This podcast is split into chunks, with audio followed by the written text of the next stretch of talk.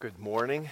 It's good to have some of you here, and it's good to have the rest of you connecting uh, by Zoom. I just trust that this morning we can honor the Lord as we've been called to do, that we can worship Him together. And I know we've been doing that as, as Jana has been leading us. And just pray that our hearts would be turned in the direction of the Lord. We, we read that psalm about the righteous, and uh, we trust that we can be those righteous people. And we know that's possible because of Christ. It talks there about the righteous being remembered, uh, a righteousness enduring. And we pray that we can be a testimony for the Lord in the world in these days. So let's take a moment, let's pray, let's get into God's Word. Another uh, interesting chapter and some interesting truths for us to be learning this morning. So let's come before the Lord in prayer. Father, we want to lift up your name. That is why we gather together. That is why we are a church. You, we have been called, uh, called to a special place with a special appointment to worship your name. And I just pray that through different avenues this morning, uh, we can come together and that we can come together not only with one another, but with you that is, we're going to be celebrating communion this morning, and we trust that we will truly be communing with you. We know that's only possible because of Jesus Christ, because of your spirit in us. And so we just pray for your leading now as we look into your word. We pray that we would be able to effectively understand it, that we would come to you with hearts that are uh, full of submission. We sang about that uh, Lord, recognizing, yes, we're sinful people, but because of Christ, we can come to you renewed, saved, healed, in right relationship and ready to listen. So just continue to work in us, work through us, Lord, and may we become people more and more that are effective in living out your glory in this world, in being your image bearers in a place that, for the most part, has forgotten about you. So lead us, we pray, this morning. Help your word to speak clearly to us as we look into it. We pray this in your Son's name and with hearts full of joy because of who you are and what you've done for us. Amen. Well, last week, chapter 22 of Genesis there was this unmistakably powerful picture of the cross.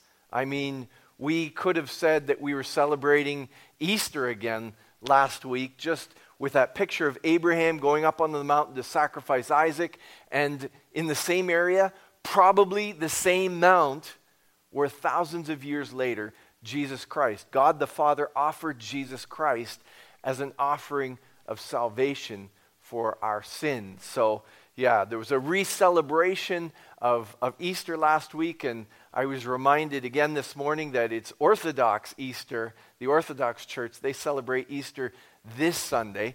So we're, we're right in step with the Orthodox Church, I guess, too. But then we move into this, uh, this next chapter, and it sort of follows the same line this idea of sacrifice. Now, we realize that the sacrifice of Christ on the cross was, was two things. It was a sacrifice made for our salvation, but it was also the basis on which he calls us to serve him. And you know, we think about that. I remember there's that phrase, a gift in kind, you know, a gift with the same value. And you think about that. Christ gave his life for us. What is it that we're called to do? Paul says in Romans 12:1, I beseech you therefore, brethren, by the mercies of God, that you present your bodies a living sacrifice, holy, acceptable to God, which is your reasonable service. So Paul is begging us as believers in Christ to be completely given to God. And then at the end of that verse, I like that phrase. It's like your reasonable service. There are a few different ways it could be translated. It is a logical sacrifice. It's the only thing that makes sense in terms of worship. If Jesus Christ gave his life for us, what are we going to give to him? A tie? What are we going to give to him? Some little trinket that's meaningless? No. The only thing that makes sense is that we give our lives back to him. And so we see that modeled in Abraham, in his calling, in his willingness to give Isaac. Now, of course, the Lord had a whole plan there so that Isaac would be saved, and a whole plan there so that we could be saved too. And we think about that. Man, what do we owe? A song came to mind, an older song that I remember being sung in church when I was growing up. And the, the verse is Is your all on the altar of sacrifice laid? Your heart does the Spirit control? You can only be blessed and have peace and sweet rest as you yield Him your body and soul. Everything. And you see in there too, it's this idea of relationship with Christ. It's an idea of living in relationship with Him. It's not a matter of oh, doing big things, it's a matter of living in relationship and seeing how He works through us. Now that's chapter 22. But you know, you move into chapter 23, really big contrast here. A big contrast in terms of the significance. I said last week, oh, you guys have all heard a Sunday school lesson or heard this story of Abraham offering Isaac up on the altar. But how many of you heard a Sunday school lesson about the death and burial of Abraham's wife Sarah? I did not think so. And if you did hear anything about it, you probably don't remember it. You know, we just think, well, that's, that's a whole different thing, and it wasn't a big deal. It's sort of like commonplace at the end of life. People pass away, they're buried. But you know what? There's some important stuff in here. And as I started out reading this chapter, I was sort of going, well, what do I do with this? Sarah dies. Abraham successfully negotiates a, a place for her to be buried. What is it that we're supposed to learn here? But as I read it, and as I saw it, you know, Lord, how, how do you, what do you want us to, to learn from this? I saw a continuation of what we were talking about last week, of the sacrifice that was made in terms of Abraham being willing to say, okay, God, I'm going to take that which I love, that which is so important to me, and I'm going to offer it back to you. We see that memorialized as we think about the life of Sarah. And so here we are going to study her life and or her death, this chapter about her death. And we understand that her passing, you know, her passing away, it's not a big story like the, the Isaac on the altar story. But there is something here for us to learn. There is something that can be pulled out in even the natural and commonplace events of our human story. Because you think about it, what is most of your life and my life made up of? Commonplace, normal, day after day sort of things, right? You know, it's hard to find things to take pictures of and post on Facebook, isn't it? Because most of the time, it's just normal life. But you know what?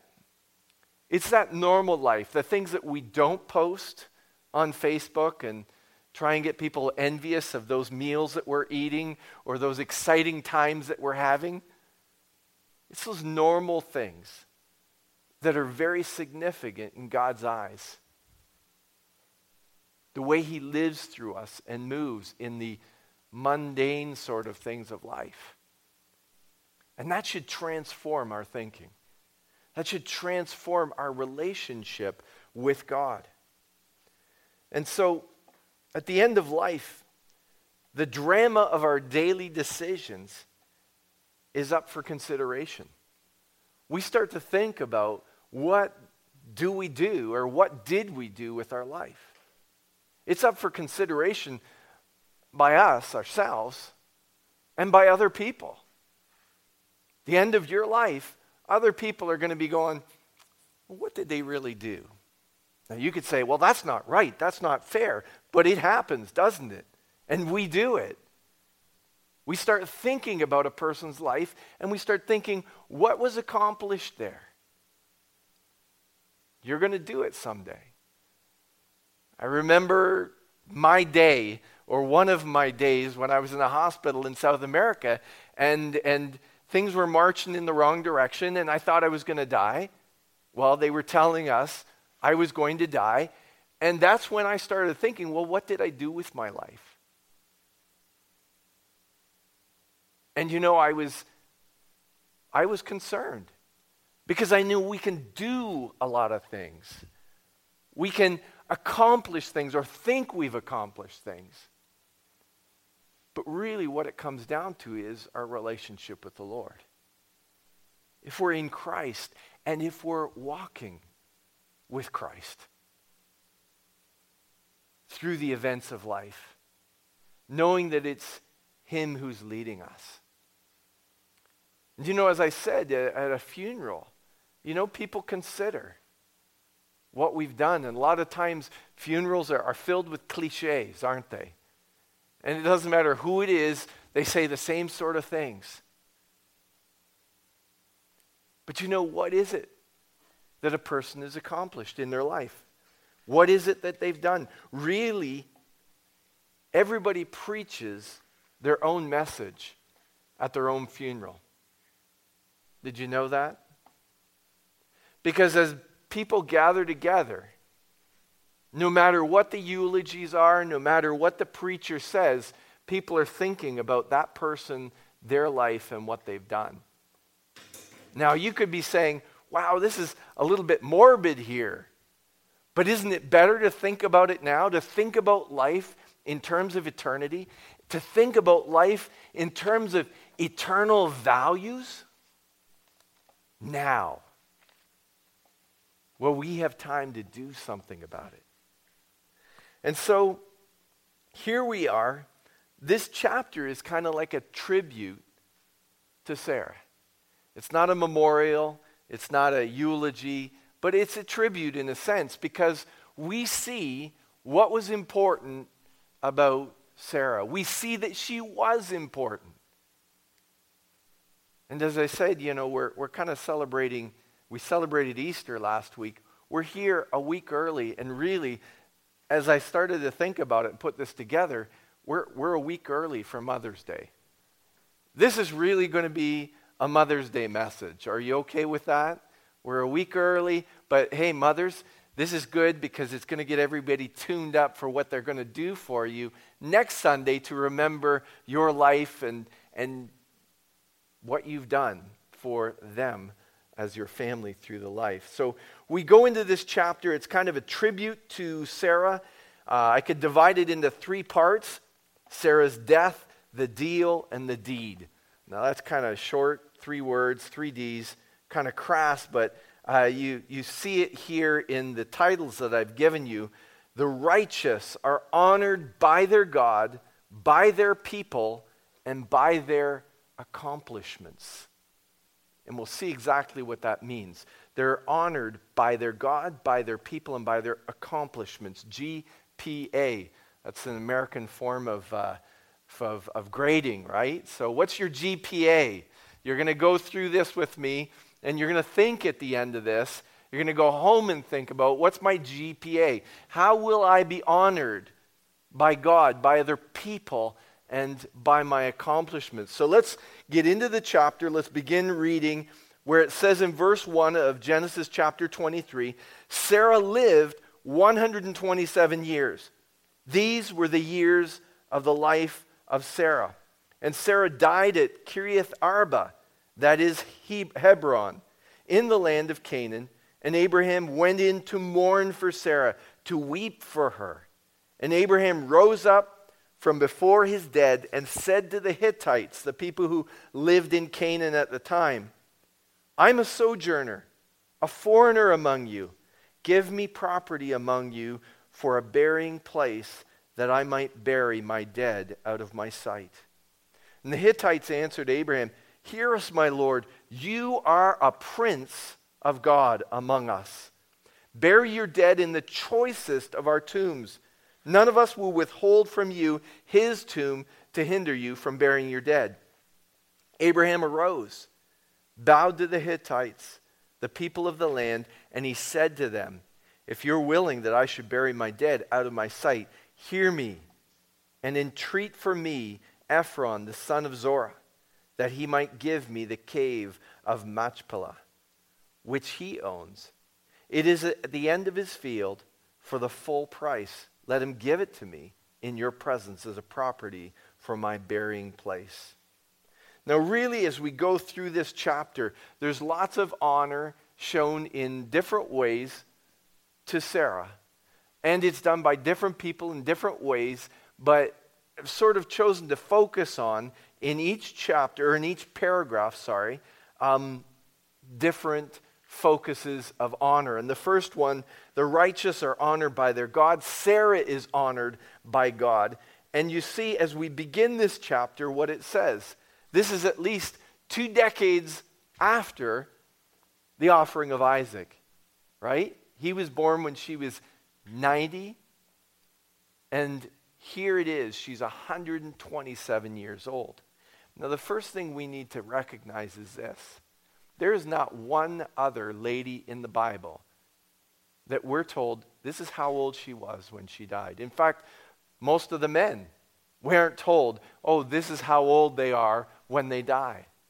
We're given details about this lady in such a way that we think, hey, she was important.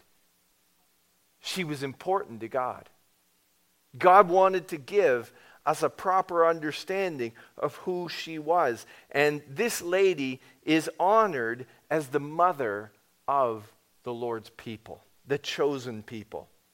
She played an important role, and one uh, author notes that she was mentioned twice more in God's Word. Two different times. Once in Isaiah 51, and it says to people, You who pursue righteousness. Look at Abraham and Sarah. You want to think about being a righteous person in this world? This is the example that you should look to. You think about that. Oops. You think about what does that mean? I want to be righteous. I look at her and you look back over her life. You consider what she did. And she sort of got hooked up with this guy who got called by God. And we think about women and men and how they think about where they live and, and moving and all the rest. And wow, she carried on, didn't she? She stuck right with him. She willingly left her country, her kindred, alongside of Abraham. Maybe even a bigger step for her as we understand women, right? Which I'm never sure we quite do. But there she was, willing to follow him, willing to go through life, willing to serve alongside. It's the mother of the, this, this nation that God was creating in 1 Peter chapter 3, Peter's writing about the conduct of a wife, about how a wife should be with her husband, and he mentions look at Sarah. Look at this lady. Look how she lived. lived. Look how she respected her husband. Amazing. Another situation where Sarah's lifted up as somebody to be emulated. Now, I know any one of us could look back in her life and we could go through and we could say, yeah, but she failed here. But she made a mistake here. But she didn't say or do the right thing in this situation. But that's where we understand what this righteousness is. Because as we talk about people being righteous, too often we do it with a human understanding. We think, wow, that person is good. We remember what Jesus said to the rich young ruler no one is good but God. Where does our righteousness come from? Our righteousness comes from God. If we're going to be righteous, it's through Him. It's Christ in us.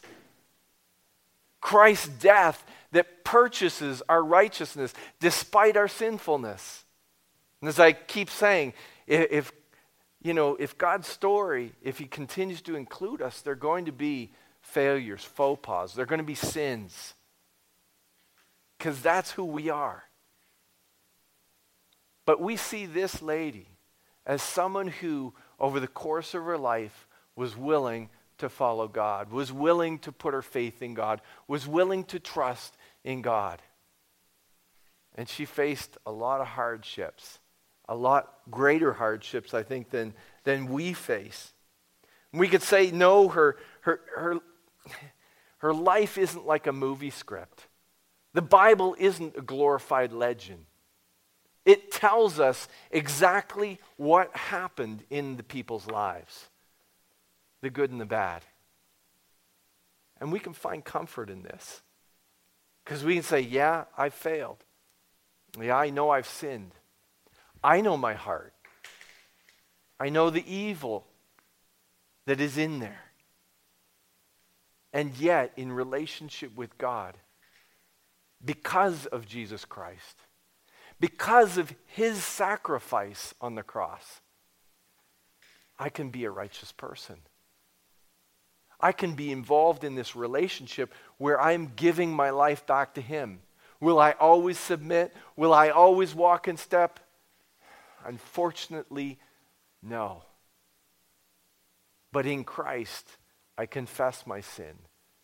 I confess honestly my failure and I get back on track with living for Him, with allowing Christ to live through me. And so this is what we see. As human beings, any righteousness that we have, any true righteousness, it's not our own, but it's Christ. And thank goodness that God is willing to live in us and through us. It's by His grace that we can be righteous. We say, well, that's kind of humbling. It's kind of humbling that we don't have our own goodness, that it's all His goodness, but isn't that where we're supposed to be? Isn't that what James says? James chapter 4 Humble yourself in the sight of the Lord, He'll lift you up. It's not in a lifting up where we get the glory. It's He lifts us up so that we are able to serve Him as we ought in incredible ways. Incredible ways where we're showing the character of Christ in our life. We should be amazed about that, but He's willing to use us. We think about how that's noticed in this, in this life. Sometimes, you know, and many times I think for the Christian, the things that people notice most about us, we don't notice about ourselves because we're just trying to walk with the Lord. And we end up doing things inadvertently where people go, wow, look at that. Look at that sacrifice. That should be happening in our lives. Where people are noting, noticing us being loving. I mean, that sort of love where we're not getting back, we're just giving of ourselves. And that's what's possible in Christ. And that will make an impact on the world. We think about that woman who went in and she broke that, that bottle of costly perfume on Jesus' feet. And you know, from her, for her, it was just the obvious response. It was, this is Jesus. This is the Messiah. This is the guy God has sent to save us. I need to do this. And you know, I don't think she knew exactly why she was doing it. But she just did it. And it was Jesus who said later, She's anointing me for my burial. He was about to die. And Jesus also said this He said, Wherever the gospel is told, they're going to talk about this woman, about her sacrificial act. And here we are doing it again. We're talking about it. Because it was something that she was motivated to worship Christ and ends up doing something, a, a mundane, simple sort of act. And God says, she's going to be honored. Do we know her name? Are there any shrines up to this lady? Not that I know of, but God's honoring her. God honored what he did through her. God honored her willingness and submission to be used in that situation. God knows. And we think back to that psalm we read, where three times it says, The righteous will endure, their righteous acts will endure, they'll be remembered forever. And we think, you know, who cares if people are honoring us? That's not why we do what we do. We do what we do to honor God. And if God notices, if we come to the end of this life and God notices, that will be everything. Remember those words in Matthew? The words Jesus said will be said to those who, who've served God, who've given their life to God. Well done, good and faithful servant. God honors those who are righteous, those who give their life to righteousness, those who give their lives to Him. And Sarah was one of these people. So God noted her especially, noted her death, noted throughout the scriptures as He inspired writers to write about her righteousness, her goodness, what she did for Him in this life. The second paragraph, God, the righteous are honored by their people. Let's read through here. Now, Ephron was sitting among the Hittites. Remember Ephron, the guy who Abraham said, Well, I'll buy his land. And Ephron the Hittite answered Abraham in the hearing of the Hittites, of all who went into the gate of the city. No, my Lord, hear me. I give you the field, I give you the cave that is in it. In the sight of the sons of my people, I give it to you. Bury your dead.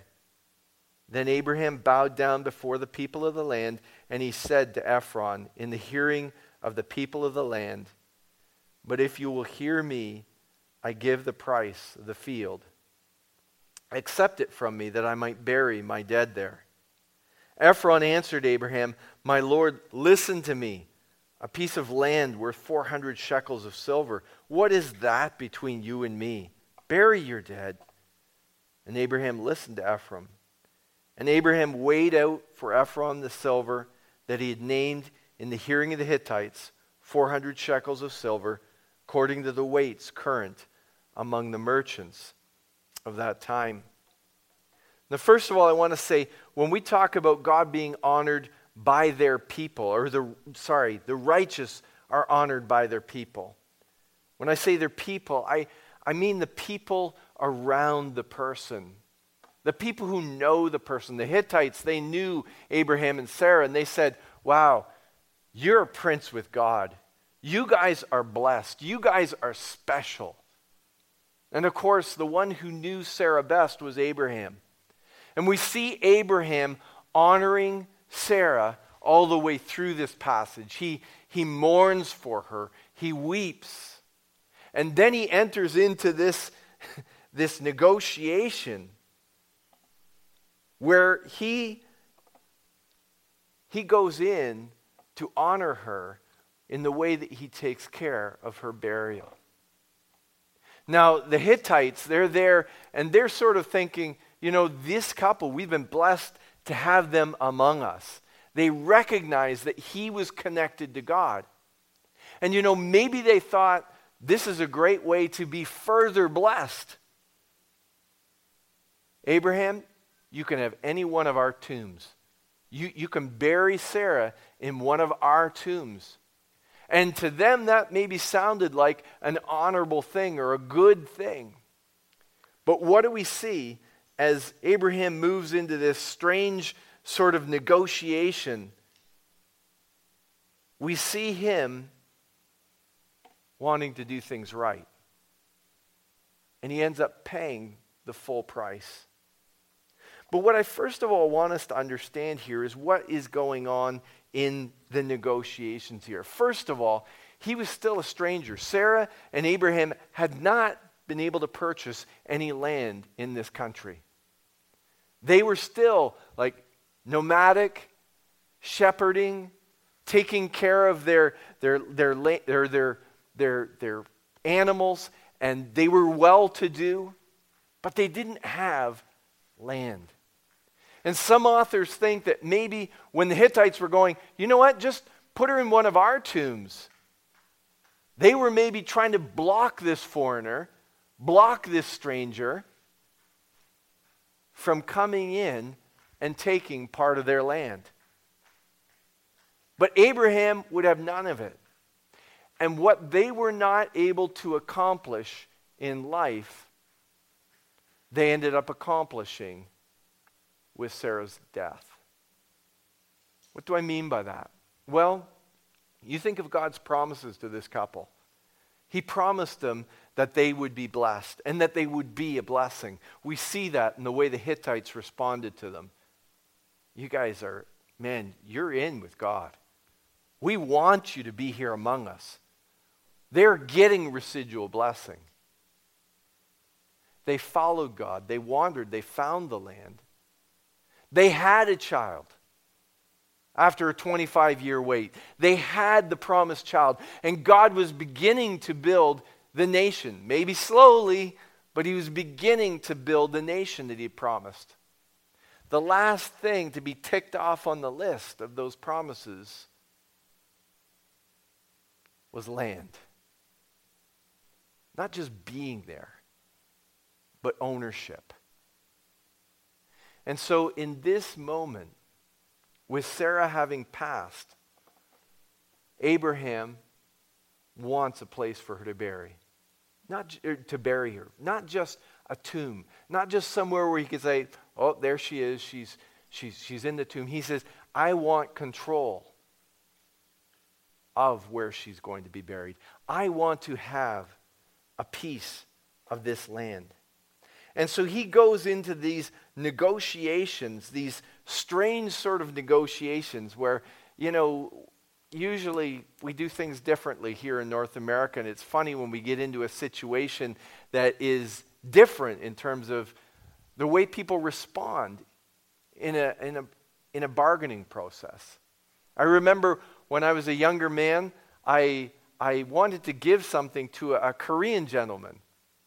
And it was interesting because uh, he, had, he had a sweater with one of these suede fronts on it, and I had an aunt who gave me one, and I thought, you know, I'm never going to wear this thing. I, it's not my style. But I knew he had one already. He had a beige one, and this was a blue one. We were good friends, and I thought, man, this would be perfect. It would be like, it's, it's his style. He was an older man it was perfect for him. And I went and I offered it to him, and he said, No, no, no. And you know, I knew I was never going to wear this thing, so I insisted. I continued to insist.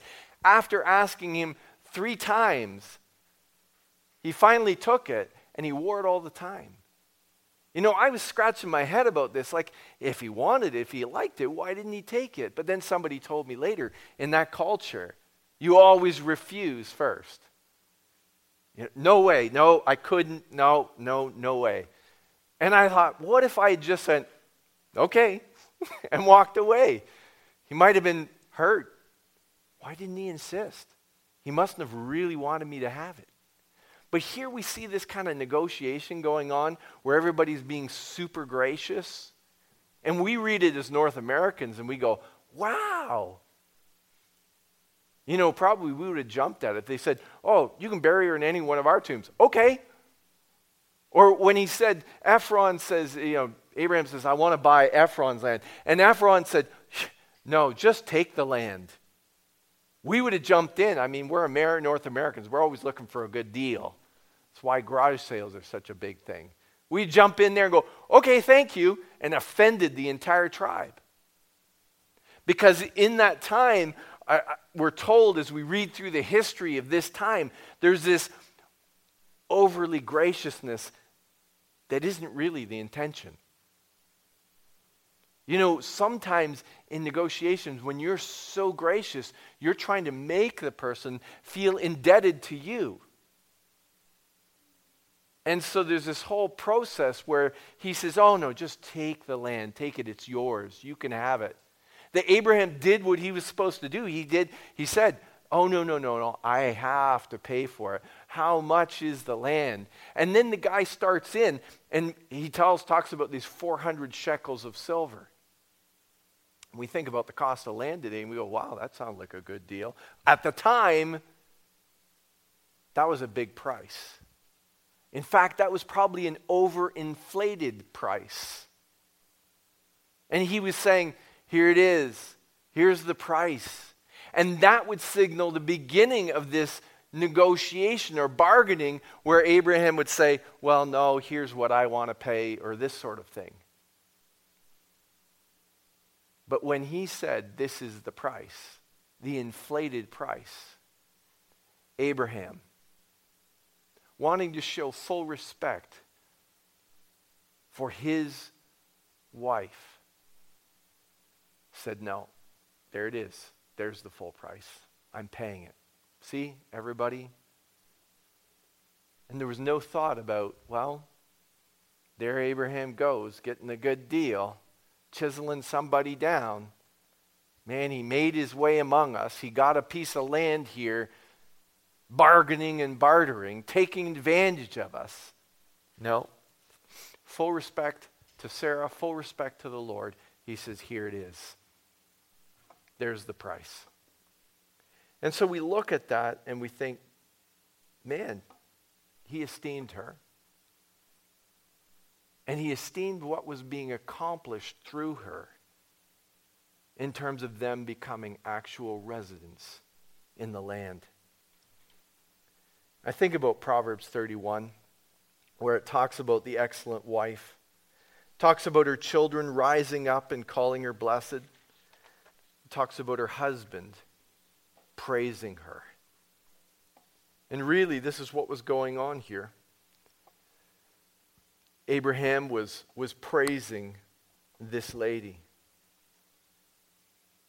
And thirdly, it says the righteous are honored by their accomplishments. And as we read down the last paragraph here, verse 17, it says So the field of Ephron, the Machpelah, in Machpelah, which was to the east of Mamre, the field with the cave that was in it, and all the trees that were in the field, throughout its whole area, was made over to Abraham as a possession in the presence of the Hittites before all who went in at the gate of the city. After this, Abraham buried Sarah his wife in the cave of the field of Machpelah, east of Mamre, that is, Hebron. In the land of Canaan, the field and the cave that is in it were made over to Abraham as property for a burying place by the Hittites. And we say, what was accomplished through this woman's life? Well, what Abraham, as I said, was not able to compete, complete on his own with regard to God purposes in life, in Sarah's life, they were able to accomplish with her death. Really, this is God's doing. You know, they, they set out from Ur, they were following God, they, they were doing what He wanted them to do. They experienced rich blessing of the Lord together through the ups and downs of life. They had their promised child. And here in this final event of her existence in this world, they claim a portion of this land that the Lord said to them would be theirs forever. This became the burial site for Abraham's family. We could go through the rest of Genesis and we could see that Abraham's buried there. Isaac and Rebekah are buried there. Leah's buried there, chapter 49. Jacob is buried there in that prop- on that property. And we think more deferred fulfillment on God's part, more waiting for God to come through with his promises. But you know, that's the way it is a lot of times with God. God has bigger plans than can be fulfilled in a day. He wants to show his glory over the period of time. And I thought back to those verses that Darren read at the end of uh, the service last week in Hebrews chapter 11, where it says, when it's talking about all these faithful people, they died in faith, not seeing the fulfillment of all that would take place. And as I look at this story and as I look and consider this woman, I say, you know what? This is a story, but there's a person behind the story. And that person is Sarah. But it's not just the story, it's not just the person behind the story, it's the person behind the person in the story that we need to consider this morning. It's the Lord Himself. And we need to consider that not simply when we think of Sarah and her life and this chapter that is a tribute to her part in God's story. But we need to consider the person behind the person when we think about our own part in God's story. What is He doing through you, through me, through us, as he continues to write his story. You see, in the end, there's much to be done for the Lord. But it's not our doing, it's His. There is a glorious life to be involved in here, but it's not for our glory. It's always about God. It's always about what He's doing. It's always about what Christ wants to do through us. And it's a different process than we're thinking. So many times we think, wow, that looks like a big deal or a big thing. We look back on people in, in this life who've done something great for the Lord and we go, I want to do that. I want to produce that sort of fruit. I want to accomplish that sort of thing. Rather than going, the glory is God's, and I just need to have a better relationship with Him. I need to love Him more and walk in faith with Him. He's going to accomplish what He wants to accomplish. It's not about us choosing what we want to do for God. And we think about the people who have accomplished things for God, big things in this life, noteworthy things.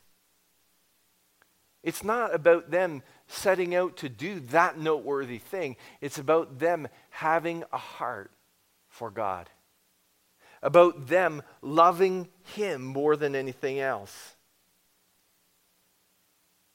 I was thinking about examples, and I, one that's been long forgotten was a man named C.T. Studd.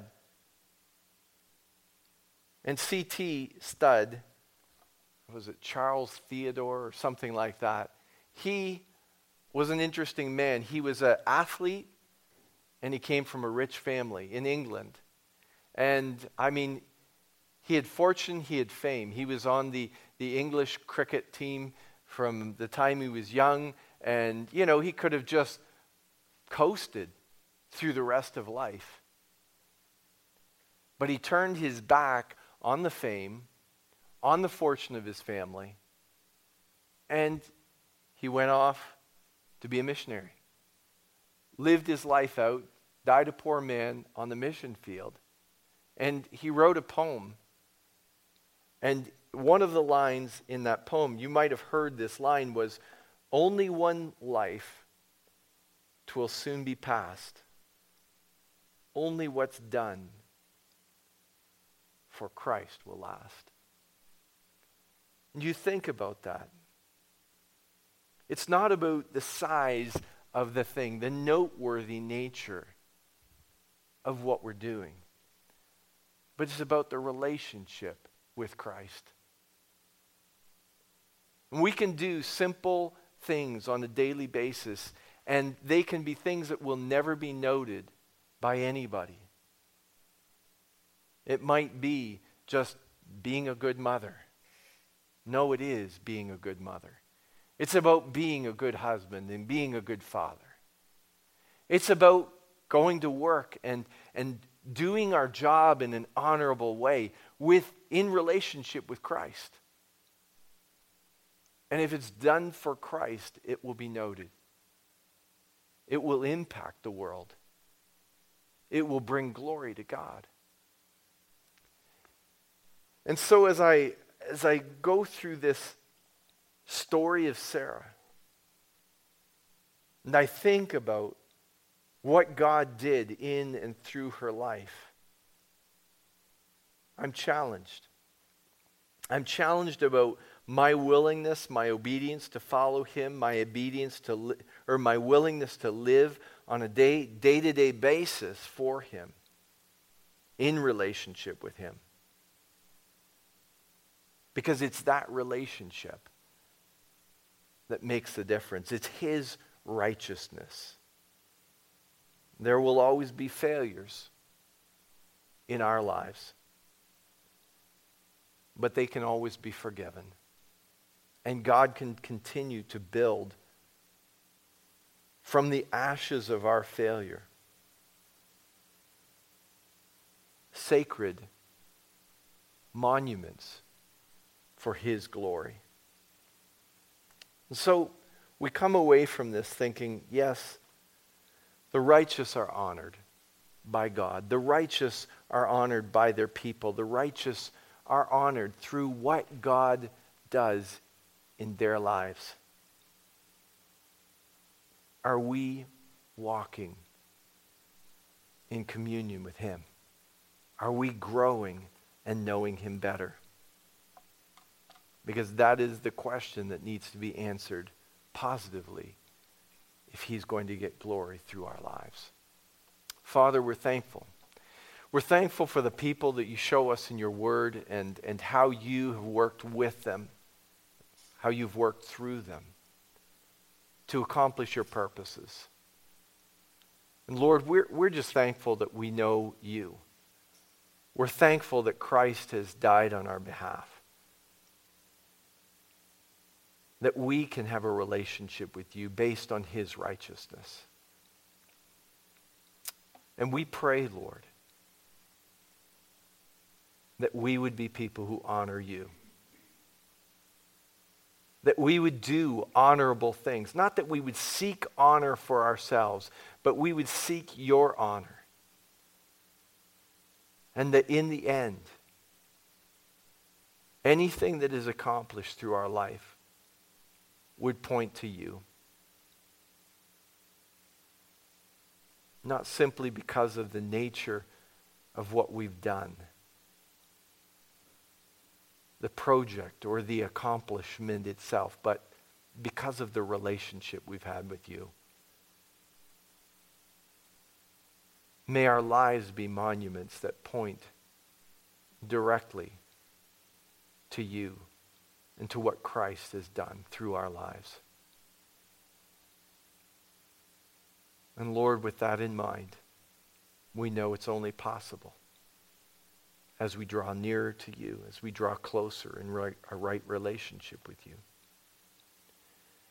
Help us to know you better.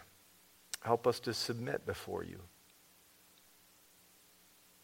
Help us to love you with our heart soul, mind, and strength with all that we are. And we pray this in Christ's name. Amen.